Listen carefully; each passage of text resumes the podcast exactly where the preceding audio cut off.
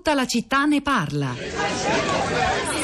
Siamo a Logorotondo e precisamente sul lungomare di Logorotondo. Logorotondo è una città nell'entroterra della Valle d'Itria dove non c'è il mare, però il belvedere che contorna il piccolo centro della Valle d'Itria fra Martina Franca e Cisternino, una delle, delle, città più belle della regione Puglia, ha un belvedere e ha un, una grandezza nel suo orizzonte che fa pensare anche al mare, soltanto che un mare verde, un mare bianco, un mare rosso, che sono tutti i colori della terra, della pietra, della nostra Valle d'Itria. Cominciamo da qui, mm, la nostra passeggiata per uno dei eh, luoghi più Mm, controversi di questa, di questa regione perché molto diversa dall'immagine e dal paesaggio che si ha eh, della Puglia quando si pensa alla Puglia.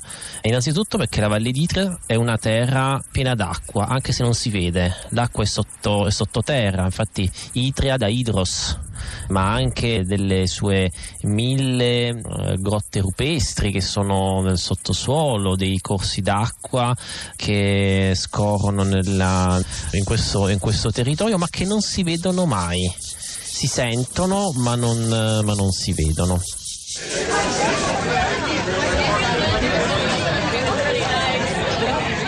Questa era la voce dello scrittore pugliese Mario Desiati che raccontava la Valle d'Itria per il programma eh, Le Meraviglie di Radio 3, una puntata nata in onda nell'aprile 2017. E a proposito, proprio oggi, giornata nazionale del paesaggio, le nostre meraviglie sono arrivate a quota 100. È un gran risultato che grazie al lavoro di Mauro Mennoni ora sono tutte riascoltabili sul sito di Radio 3 anche attraverso delle playlist, che, regioni, città, chiese, piazze, teatri. Quindi approfittatene per rifare un viaggio dentro le meraviglie italiane grazie a Radio 3 sul nostro sito.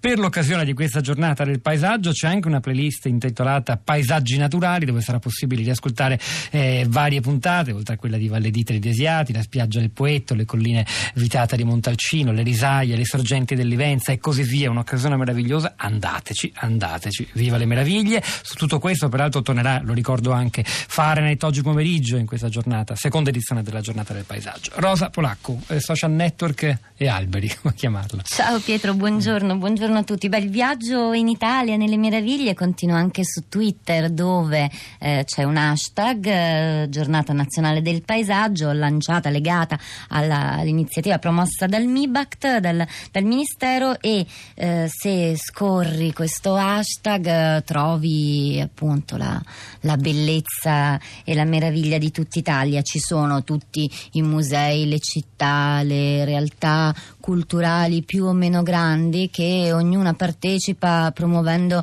eh, le, le, iniziative, gli incontri eh, speciali indetti per questa giornata. Eh, ne cito qualcuno, ma insomma giusto per darvi l'idea, eh, dall'account delle Gallerie degli Uffizi eh, ci annunciano che per la giornata nazionale del paesaggio dalle 9 alle 13 al giardino di Boboli, posto meraviglioso, aperture speciali della limonaia e della botanica superiore, ci sono delle visite guidate gratuite gratuite, poi c'è non so, il Museo Archeologico Nazionale di Reggio Calabria, anche lì eh, visite gratuite a tema e le foto, le foto sono un, un Atlante per immagini che, che, oggi vale la pena sfogliare. Eh, altri tweet, quello di Stefano che dice l'importanza di osservare la bellezza delle cose che ci circondano, ricordiamoci che è la bellezza che salva il mondo. Claude a Roma scrive una cosa che amo sono gli alberi, pure quelli sulle strade, parchi, giardini. Ultimamente comitati di quartiere hanno sistemato, pulito e piantato nuovi alberi e giardini tra Torpignattara e Quadraro, Quadrato. Un respiro grande e un sorriso spontaneo nasce passandoci, anche leggendo mm. il tweet di Clot. Tanti messaggi sul nostro profilo Facebook della città di Radio 3. Comincio con quello di Angelo che dice: Mi occupo anche di verde urbano per la parte di verifica di stabilità meccanica degli alberi. Qui manca la cultura dell'arboricoltura. Le potature vengono fatte da muratori, le capitozzature che destrutturano le piante e il paesaggio sono legali, le sovrintendenze non capiscono niente, non ti fanno togliere il pessimo cipresso dell'Arizona perché fa parte del paesaggio italiano. Le piante che trovate in città sono scelte da architetti pianti che non distinguono un cedro da un pino, un liriodendron da un acero saccarino. Le zolle radicali dei pini o dei platani lungo i viali hanno radici marce, poi se si ribaltano qualcuno si sorprende. Mi sorprende la competenza di Angelo. Anche Alfonso, il primo ascoltatore nella nostra piazza di oggi da Carpi, è un esperto di verde, credo, del suo comune. Alfonso, buongiorno, benvenuto. Buongiorno a voi. Davvero in breve, mi perdoni, però la sua testimonianza è preziosa. Quello che vi posso dire è che da diversi anni la mia professione è quella di essere il tecnico che gestisce il verde al comune di Carpi in provincia di Modena, una cittadina di 71.000 abitanti abbiamo un patrimonio vastissimo di alberature, sono circa 40.000 gli alberi che gestiamo, di cui 13.000 nei viali e anche l'ascoltatore o comunque il Twitter che era prima presente dice effettivamente delle cose vere. L'ambientalismo che viviamo adesso in Italia è spesso un ambientalismo emotivo, non è un ambientalismo professionale.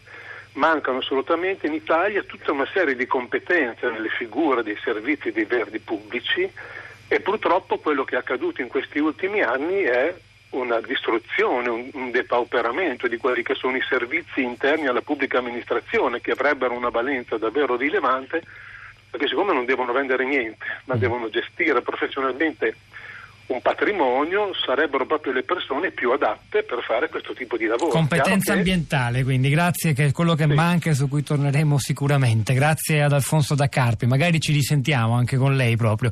Claudio da Milano, buongiorno. Buongiorno a voi. A lei la parola, Claudio. Io sto traducendo un libro di Francis Allais, che è un botanico francese vegliardo, molto interessante, che si chiama Del buon uso degli alberi, un manifesto dedicato agli amministratori pubblici, quindi all'amico di Carpi prima e a tutti gli altri per rivalutare le piante sia in temi psicologici come avete raccontato che proprio concreti. Abbiamo imparato molte cose, per esempio il disvalore di abbattere un albero, molto più grave e complicato di quello che pensiamo, molto interessante. Il valore invece di coltivare alberi veri e non alberi in piante, in vaso, eccetera, e poi dei valori umani meravigliosi che le piante sanno darci, che forse abbiamo perduto, come quello del tempo. E mi fermo qua. Che meraviglia, grazie davvero Claudio. Ancora da Milano, Marina, buongiorno. Eh, buongiorno. A lei. Mm, buongiorno, io sono buongiorno. Marina, siamo sì. da Milano, sono sempre vissuta qua a Milano sì. e devo dire che ultimamente in questi ultimi anni Milano sta cambiando proprio e ci sono tantissime mh, eh, nuove piante, ma soprattutto i giardini, è tutto molto più curato e questo non solo nelle zone centrali ma anche nelle periferie.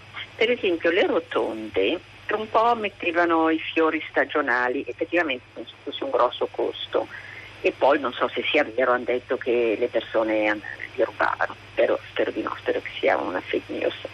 E mm, adesso in tantissime rotonde mettono delle piante che sarebbero quasi piante spontanee, un po' piante di campagna, che non, eh, secondo me non occorre una grossa manutenzione e però insomma è, è bello, insomma, uno ecco. va in giro per Milano e vede la natura. Marina, chiudiamo con questa sua nota positiva. Allora la piazza di stamani più a tutta la città ne parla. Rosa. Uh, l'ultimo messaggio è quello di Graziano, dice alberi. Non bisognerebbe mai rinunciare agli alberi. La parola in italiano ha un suono bellissimo. Dovrebbe essere buona regola non solo quella di piantare un albero per ogni bambino nato, ma piantarne un altro per ognuno che viene rimosso. È il momento di Radio Tremondo. Alle 11.30 arriverà Radio Trescenza dedicata dedicata alla scomparsa del grandissimo Stephen Hawking. Noi ci fermiamo qui, hanno lavorato a questa puntata di tutta la città. Ne parla Luciano Panici alla parte tecnica, Piero Pugliese alla regia, Pietro del Soldà e Rosa Polacco a questi microfoni, al di là del vetro, Sara Sanzi, Cristina Faloci e la nostra curatrice Cristiana Castellotti. A domani.